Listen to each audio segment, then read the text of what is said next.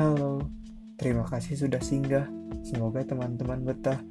Oh iya, kalian bisa mengenalku dengan DPR. Tapi bukan anggota DPR yang ada di pemerintahan itu ya. Di bawah pohon rindang. Julukan itu seketika terlintas ketika salah satu temanku menanyakanku di WhatsApp. Eh, lagi di mana? Waktu itu kita sedang kerja praktek di salah satu perusahaan. Biasanya emang kita suka duduk-duduk di situ.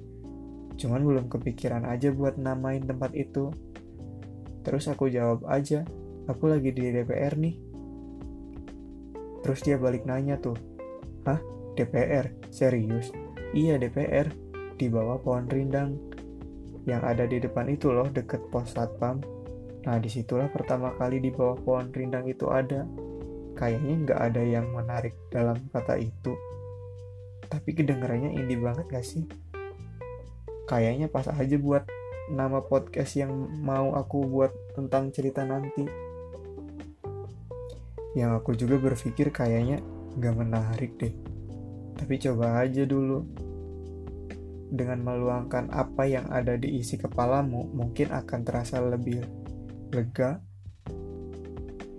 Ada baiknya juga kan kalau keresahan kita itu kita tulis jadi karya Siapa tahu teman-teman ada yang mengalami hal yang serupa daripada nanti jadinya lari ke yang nggak baik kan ya.